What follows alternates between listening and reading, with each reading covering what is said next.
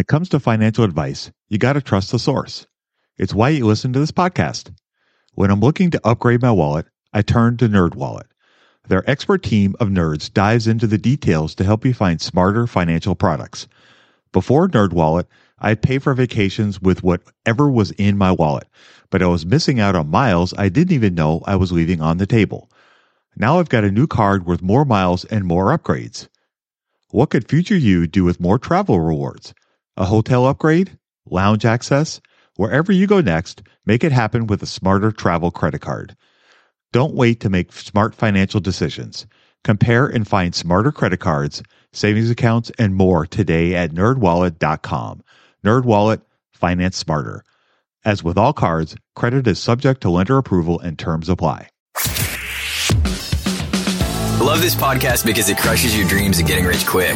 They actually got me into reading stats for anything. You're tuned in to the Investing for Beginners podcast, led by Andrew Sather and Dave Ahern. Step by step premium investing guidance for beginners. Your path to financial freedom starts now. Starts now.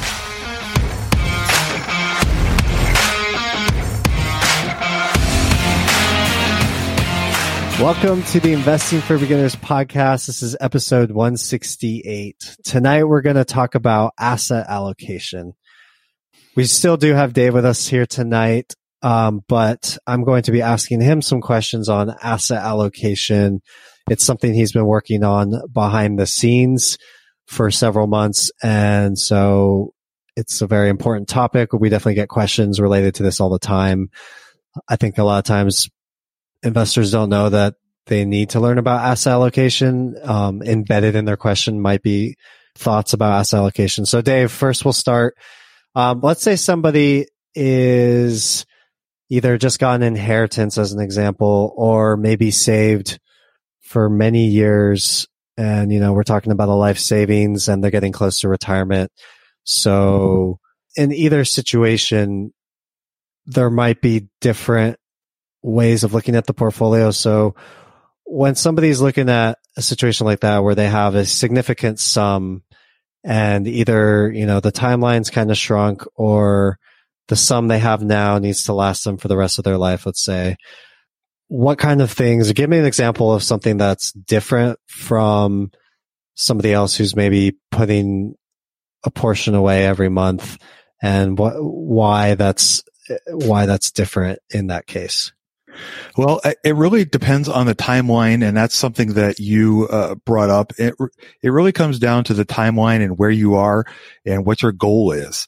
So, for example, uh, let's say that somebody comes into an inheritance and they have quite a bit of money, but maybe they're 10, 15 years away from retirement, and they want to use that money to last until uh, they go into the great gig in the sky, or however you want to put that. Uh, the that really has a big impact on what it is and how you set up your portfolio. And some of the things that I've been learning about the asset allocation mm, are seem intuitive and seem natural. But when we sit down and actually have to put numbers to situations, it becomes a little more difficult. And one of the things that you have to think about is for example, let's say that you're 10 years away from retiring and you got a big chunk of money and you want to do something with it. Well, there's several things you have to think about. The first thing you have to think about is how much risk can I tolerate? So in other words, how much volatility and how much ups and downs can I really take? And how much do I really want to, I guess, gamble on there being drawdowns or the stock market falling right before I go into retirement. And that would be, uh, to say the least, an extreme bummer. And so when you're thinking about your portfolio, you have to think about how kind, how kinds of, what kinds of things that I, do I want to allocate my money to? So for example, if you're closer to retirement, starting to think about having safer funds or having less volatile stocks to invest in is something that you really want to strongly consider. Uh, looking at an allocation of there's the, the popular portfolio, which a lot of people talk about, which was for a long time was kind of considered the standard. And that was the 60 40. And really what that meant was depending on where you were in your timeline of retiring, you would want to put 60% of your money in stocks and 40% in some sort of fixed income, whether it was bonds or anything of that nature, CDs, bank accounts, things of that nature, whatever were going to be safer, more stable income earners that are not going to be as volatile. And the reason for all that is because over the long term, as Andrew and I have talked about, stocks are going to have greater returns. The flip side of that is they also have more volatility. In other words, you're going to see periods where the stock market overall is not going to do as well. For example, we just all went through a horrible period in March where we thought the sky was going to fall and everything crashed in some cases 30, 40, 50% in days, which is unheard of. Now, it's all rebounded very quickly for the most part. Not everything. There are still some sectors that are still are still struggling, i.e., banks and insurance companies. But by and large, especially if you're in tech, those have all soared uh, through over the last five or six months. But by and large, there's been there was a huge drawdown, and then it's kind of all rebounded. But that's not that's not always been the case. Uh, in the 2000s, uh, when the the market burst. Uh, it did rebound, but it took a while for it to rebound, and then all of a sudden we turned around and had the great financial crisis in 2007 to 2009, and you saw in that case anywhere from 30 to 50 percent, 60 percent losses, and then it took years for that to get back. Uh, I read today that if you had lost all of your, you know, if you had gone through a, a, a drawdown in 2000, it would have taken until 2013 to get back to the same level. And that's with being invested in equities and stocks. Now, the bond market has, it generally is correlated reversely of stocks. So generally, when stocks go down, the, the, the bond market goes up and it, it kind of functions on a teeter totter. And that's why when you are looking at a portfolio like that, the 60 40, for example, that helps you balance everything out so that when your stocks are going through a rough time, your bonds can do better and can help keep the portfolio going. So the stock market generally overall has returned between eight to 10% over the last 80 to 100 years when you look at a portfolio breakdown of something like a 60 40, for example, the returns on that kind of portfolio over the same time period has been around eight to eight and a half percent, depending on which equities you choose.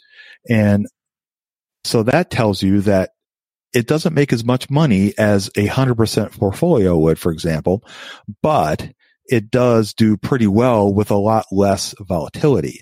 In other words, when you go to bed at night, you're not laying up, laying in bed, stressing about wondering if your five stocks that you have in your stock market, in your stock portfolio are going to crash tomorrow because you've been reading about all these horrible things that are going to happen or it already had to start to fall and you wonder if it's going to continue. And so when you're looking at constructing portfolios, those are some of the questions you have to think about. So how close you are to retirement? How much volatility can I handle? How much ups and downs can I really handle?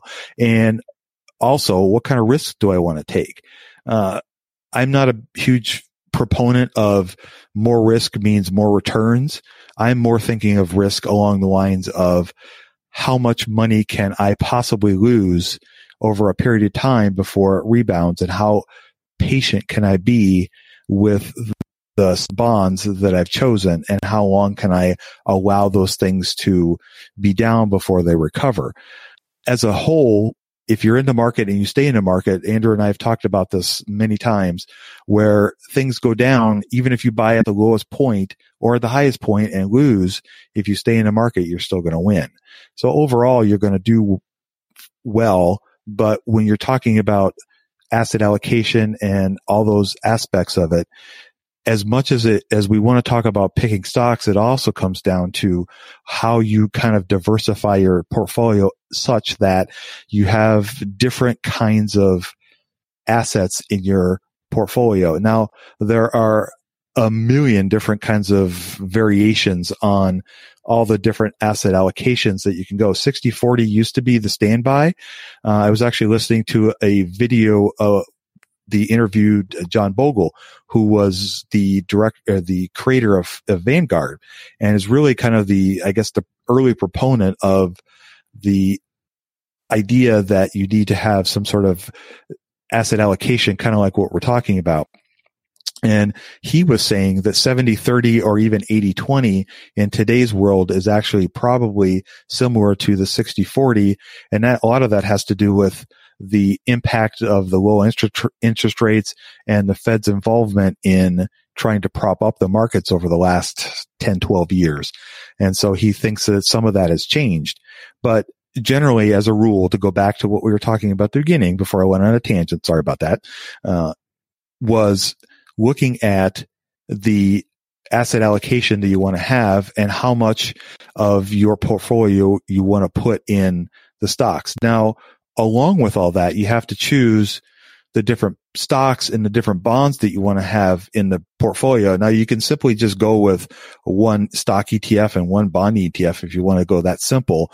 But if you want to try to beat the returns that the market is going to get, then you have to choose different stocks and you have to choose different bonds and have different kinds of, of mixes of all those things to help you get the best that you can possibly get.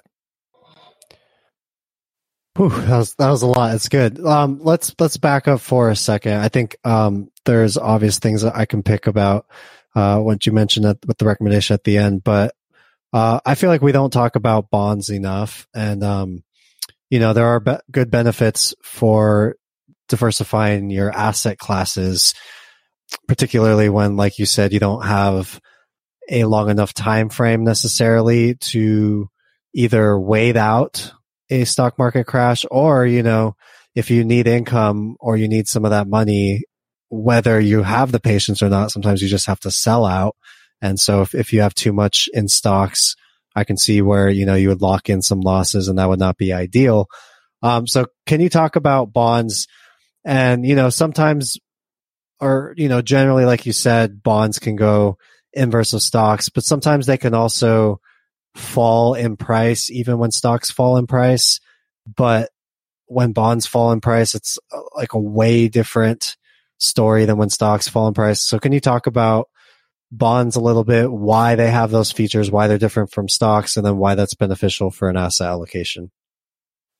Yeah. Um, so bonds are probably one of the, I guess, on the side of one of the least understood assets uh, that people get involved with. And there's a, a, myriad of ways that you can get involved with bonds. Uh, you can go the the corporate bond route. You can go the municipal bond route. Uh, you can go down the rabbit hole of looking at treasuries and, and all the different in- intricacies of all those. But really the, the main, I guess, aspect of, of a bond is the fact that it's, uh, it's a debt. So what it is, is is think of it as a loan. So when you hand over your hundred dollars to buy a treasury, for example, the United States government is giving you an IOU for that hundred dollars.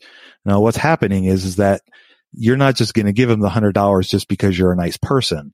You're giving them the hundred dollars because you expect something back in return. And the return is generally comes in the form of a coupon or a dividend or anything of that nature. So really what's happening is, is that when you buy a bond, you're buying income that you're going to get every six months from the bondholder, whether it's the United States government or whether it's Microsoft, it doesn't really matter. They're going to pay you for the privilege of you loaning them that money. And now, depending on how long the duration is of the particular bond, you're going to get that money back. So if you give them $100, you're going to get $100 back. Now you can buy and sell bonds on an open market just like anything else. Now the trick with buying and selling bonds is that it is generally you gotta, you get, you're going to have to float out there with, with a big hunk of money because by and large, most bonds are sold in the a thousand to ten thousand dollar range for groups of them.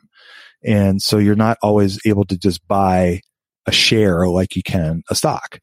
So when you buy the bond, you have to, you have to pay the full uh, sticker price or par value is what they call. Now, sometimes the, the par value of those will, they trade just like stocks do. And sometimes they rise and sometimes they fall. And it, a lot of it depends on the interest rates.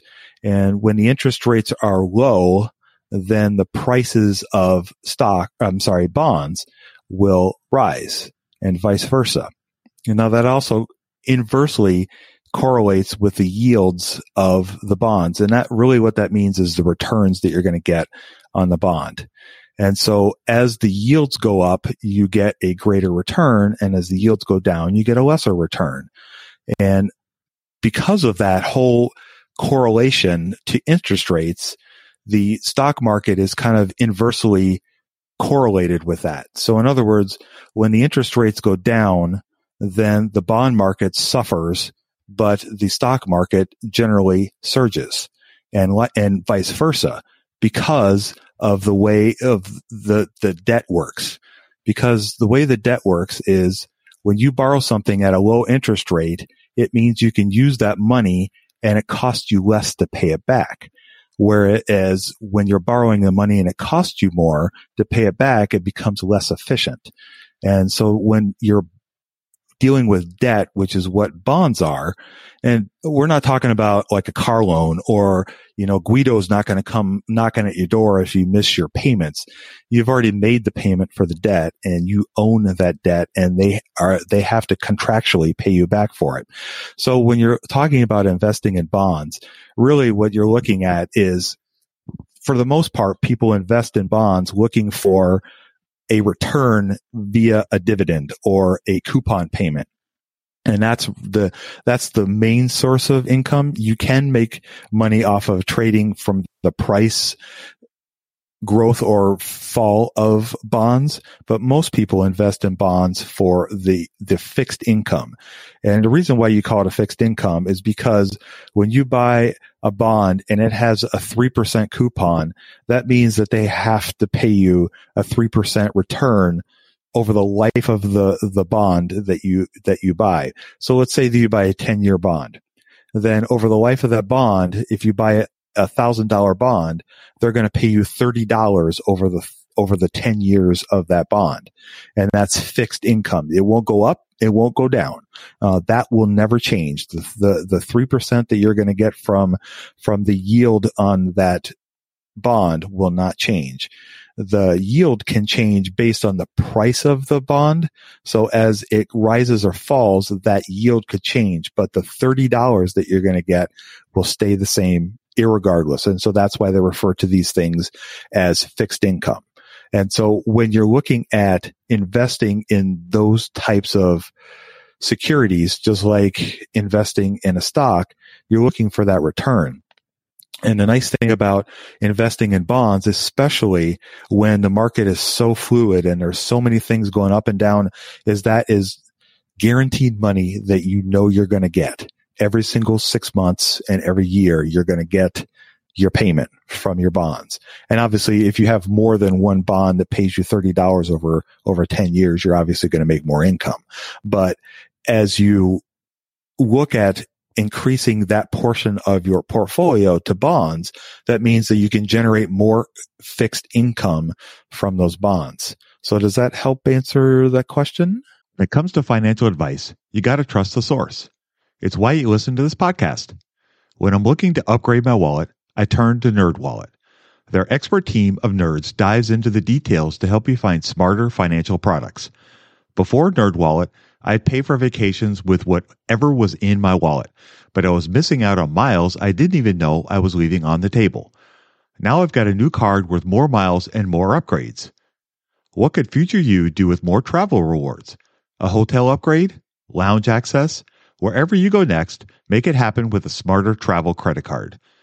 Don't wait to make smart financial decisions. Compare and find smarter credit cards, savings accounts, and more today at nerdwallet.com. Nerdwallet, finance smarter. As with all cards, credit is subject to lender approval and terms apply. Budgeting was always a challenge for me. I struggled to find the best way to keep track of all of my money.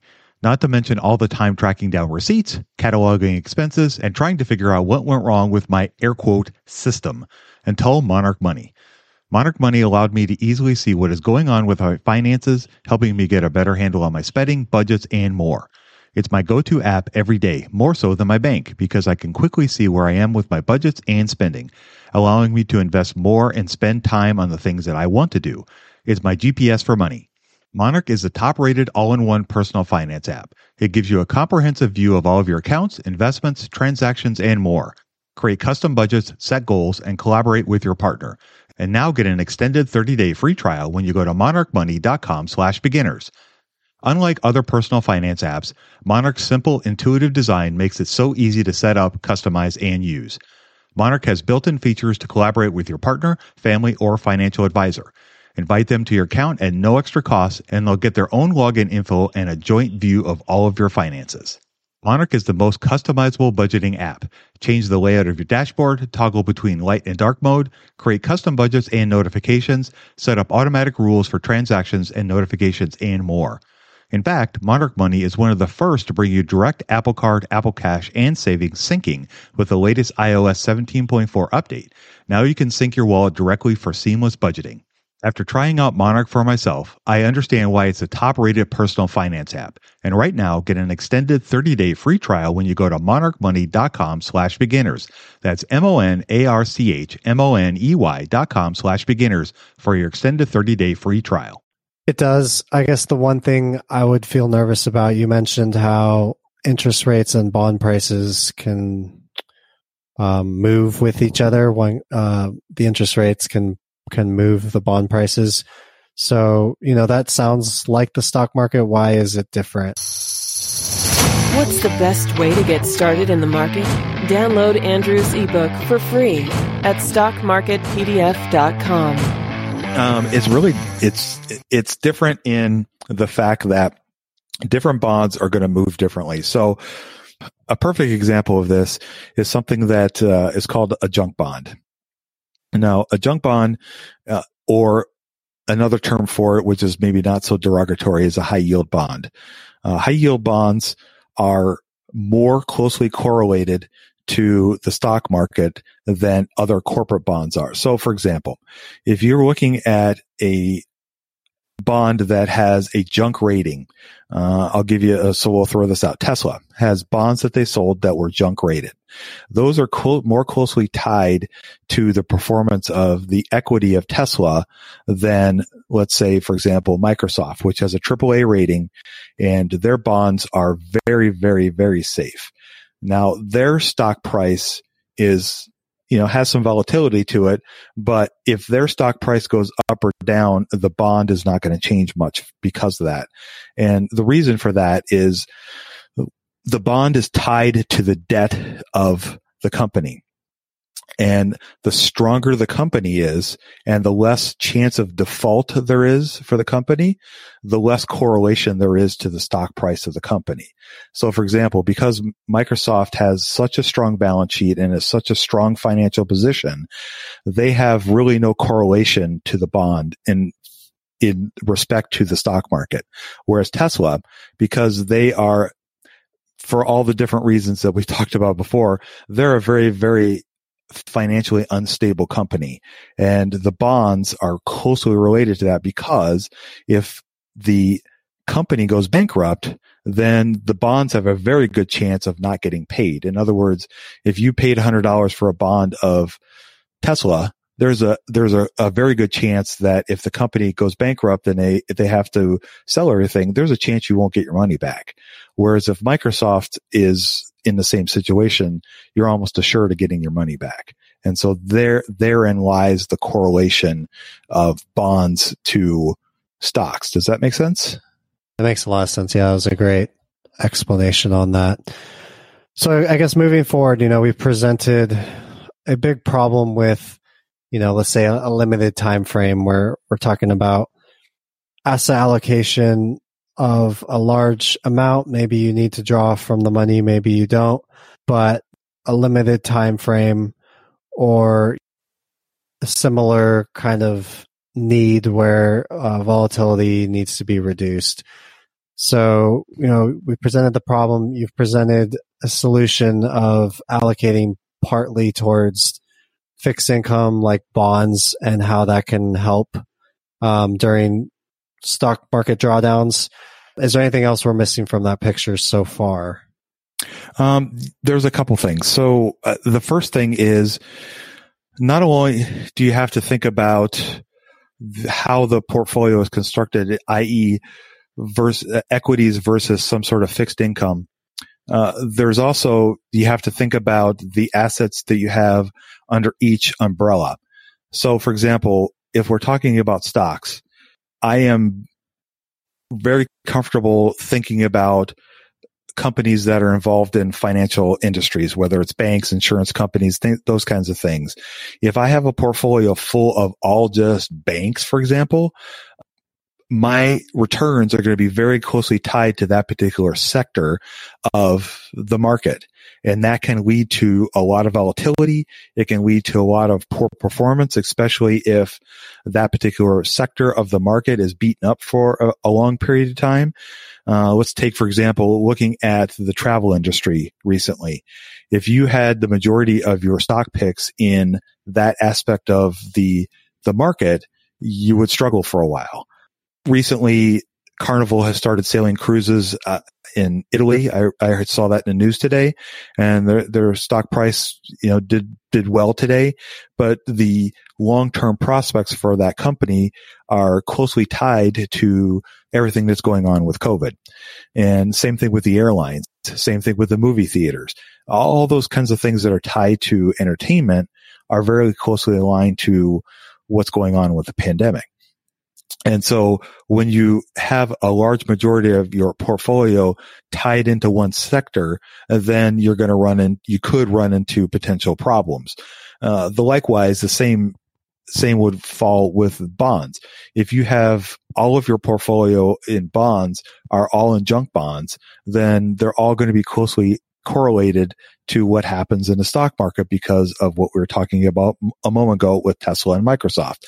Likewise, if you have all of your bonds allocated to only corporate bonds, then you're going to suffer lower returns because you don't have enough allocation in other things that can make you a little bit more money, albeit with a little more risk. So you have to kind of you have to learn to how to try to to balance it. And I'm going to go back to something Warren Buffett said. Uh, Warren Buffett uh, when he talks about when he t- when he talked about let me rephrase that. When he talked about asset allocation he felt like in the early stages of his career that asset allocation was something that people that were not comfortable investing in the stock market was was something that they would lean on. But as he got older he noticed and I noticed that his portfolio in Berkshire Hathaway as well as Berkshire Hathaway itself diversified. And you think about all the companies that Buffett owns now. Uh, he owns insurance, obviously. He also owns railroads and banks, but he also owns things like Dairy Queen and construction companies and tool air, airline companies that make tools for for airlines. He has a wide range of different businesses under his umbrella now, and the same thing with his investments in the stock market. And so he has a, he's diversified so that his companies now are can handle different kinds of stresses that things go on, and that's one of the things that people sometimes get so focused on maybe all the stock picks that they forget about the asset allocation part of it. And the other part of it is sometimes they focus so much on the asset allocation that they forget about the stock picking part of it. So you kind of have to have all of those things combined. And then the third thing you have to think about is how you rebalance the portfolios. And there are several methods to doing this. And some of the things that I've come across in my research is uh, a lot of people look at, uh, for example, I have, I have a 401k. When I worked at Wells Fargo, I have a 401k and they automatically at, uh, adjusted the portfolio for me every six months. And what they did was, is they took part of the portfolio that was doing really well and they would sell that and the money that they would make from that, they would use to buy things that weren't doing so well. So by doing that, they were selling high and buying low, which is what all investors want to do. It was awesome. Uh, at first, I didn't realize that, but then it, it kind of struck me one day when I was talking to uh, the financial advisor in a branch that I worked at, and I was like, "Wow, that's brilliant!" And so that's one of the things that a lot of people don't think about when you start with your asset allocation. It's not just setting it and making your stock picks, picking your bonds, and then off I go to the races. Uh, you have to look at it from time to time to make sure that those aspects of the portfolio are staying within the realm of what you want it to stay in. Because what can happen is, for example, let's say you buy a company, company A, and the stock goes crazy and goes through the, through the roof. And maybe it was 10% of your portfolio.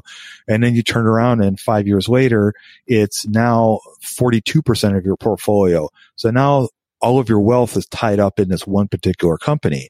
Well, God forbid something happens with that company and now all of a sudden you lose everything. And it can happen. It's happened. It could happen. But if you look at balancing and rebalancing the portfolio on a periodic basis, it doesn't have to be every month and it shouldn't be every month. But if you do it six, every six months or if you do it once a year, then those kinds of things can help you keep the portfolio in the percentages or at least in the realm of percentages that you want to, to keep the, the, the goal going, you know, the ball going where you want it to go. I think, yeah, that's such a huge, like a huge, not caveat, but it's, it's really a huge distinction that needs to be made. I mean, there's a big difference between 40% of a portfolio and you still have 25, 30 years to retirement, right? Where you're still going to be putting in a lot of money into a 401k or a Roth IRA. Um, and you have a lot of catch up money and deposits and stuff like that where that huge position size will start to decrease as time goes on.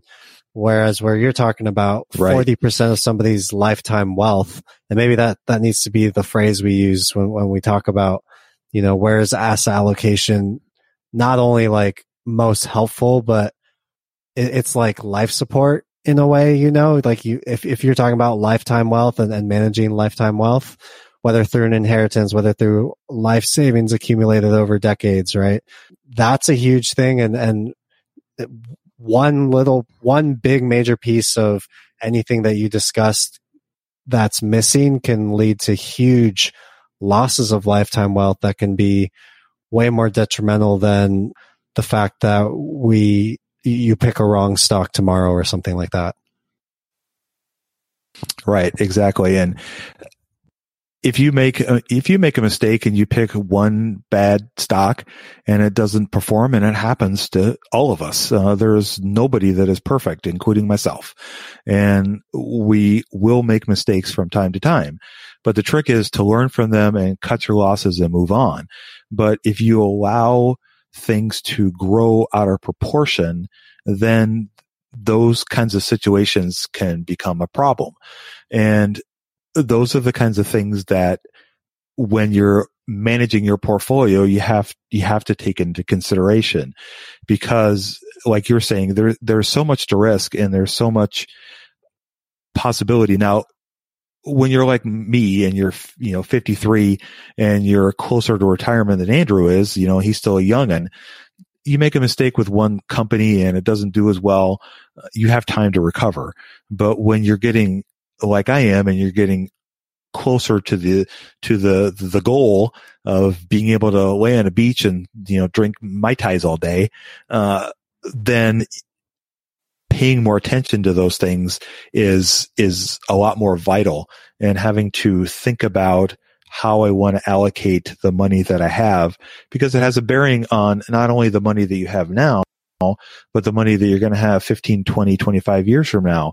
And if you want to leave money to relatives, if you have a kid you want to help pay through school or any of those kinds of things, those are all things that you have to take into consideration and think about how you want to manage and adjust all these things. And it's not just about buying something and selling something. It's also about the, the choices that you make and what kind of sectors you want to put the money in and what kinds of risk that you really want to, to go with. And there's nothing wrong with going with, you know, more bonds than, than equities if that's what you're comfortable with.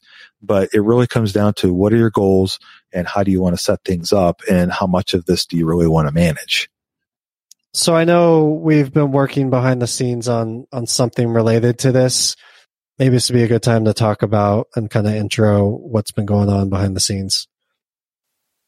Yeah, absolutely. So, uh, Andrew and I have uh, been thinking about this for a while, and we have felt like there has been a need to help people with constructing portfolios and looking at asset allocations and different aspects of building a portfolio. So, uh, I have put together a newsletter that we're going to release once a month that will have different ideas of different companies and, and stocks as well as bonds and helping them construct a portfolio that they can follow along that I will be putting my mo- own money into as well. And this is really more geared towards people that are looking for help building a portfolio and not just picking stocks, but helping look at the different asset allocations they could they could have and how do I really construct a portfolio and as we're getting closer to the finish line uh, this will be something that can help people that are really struggling with that aspect of of investing. And these are things that I've been doing for a while now and this is something that Andrew and I have talked a lot about and we feel like this is the right time to try to help people with that are kind of in the same situation that I am that uh, they're closer to the, the, the retirement age and they have larger funds that they want to use and they want to look at trying to find great picks that they can use as well as bonds as well as, you know, a safer aspect to the portfolio and they just have different goals. And we thought that this would be a great way to help people. So what's it called? Fat Pitch Fundamentals. Yep, I'm really excited for it. Obviously, I love the the sh- the hat tip to Warren Buffett being a patient investor there with the fat pitch aspect. Um, I will be contributing to the newsletter as well. I will be covering industry weightings of the S&P 500 in the very first issue. I'll also be covering the currency developments with the US dollar and also looking at geographic segments. And so I think the newsletter we're providing does offer great value from that perspective. Obviously, you get to hear from me, you get to hear from Dave, and I know Dave's going to have a lot of great insight into a lot of the problems that come with asset allocation and how to deal with that while still incorporating all of the principles and fundamentals that we try to teach on the podcast. Things like buying stocks with a margin of safety, emphasis on the safety, things like being patient for the long term, but also understanding that, you know, you're trying to limit volatility. I think all of those things are, can, can be hard to manage, but we're hoping with what we've come up with that it's, it's something that, that pushes that forward for a lot of people. Yeah, thank you. I think I think that's uh that that very eloquently says what we're what we're trying to do.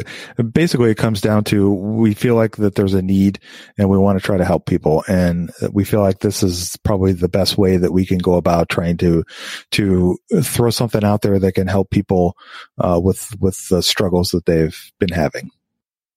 All right, folks. Well, that is going to wrap up our conversation for tonight. I hope you enjoyed our conversation on asset allocation and you guys learned a thing or two.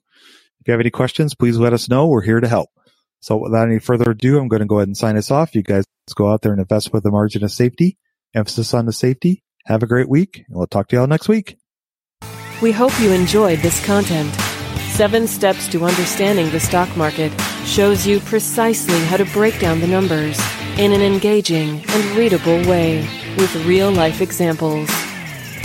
Get access today at stockmarketpdf.com. Until next time, have a prosperous day. The information contained is for general information and educational purposes only. It is not intended for a substitute for legal, commercial, and or financial advice from a licensed professional. Review our full disclaimer at einvestingforbeginners.com.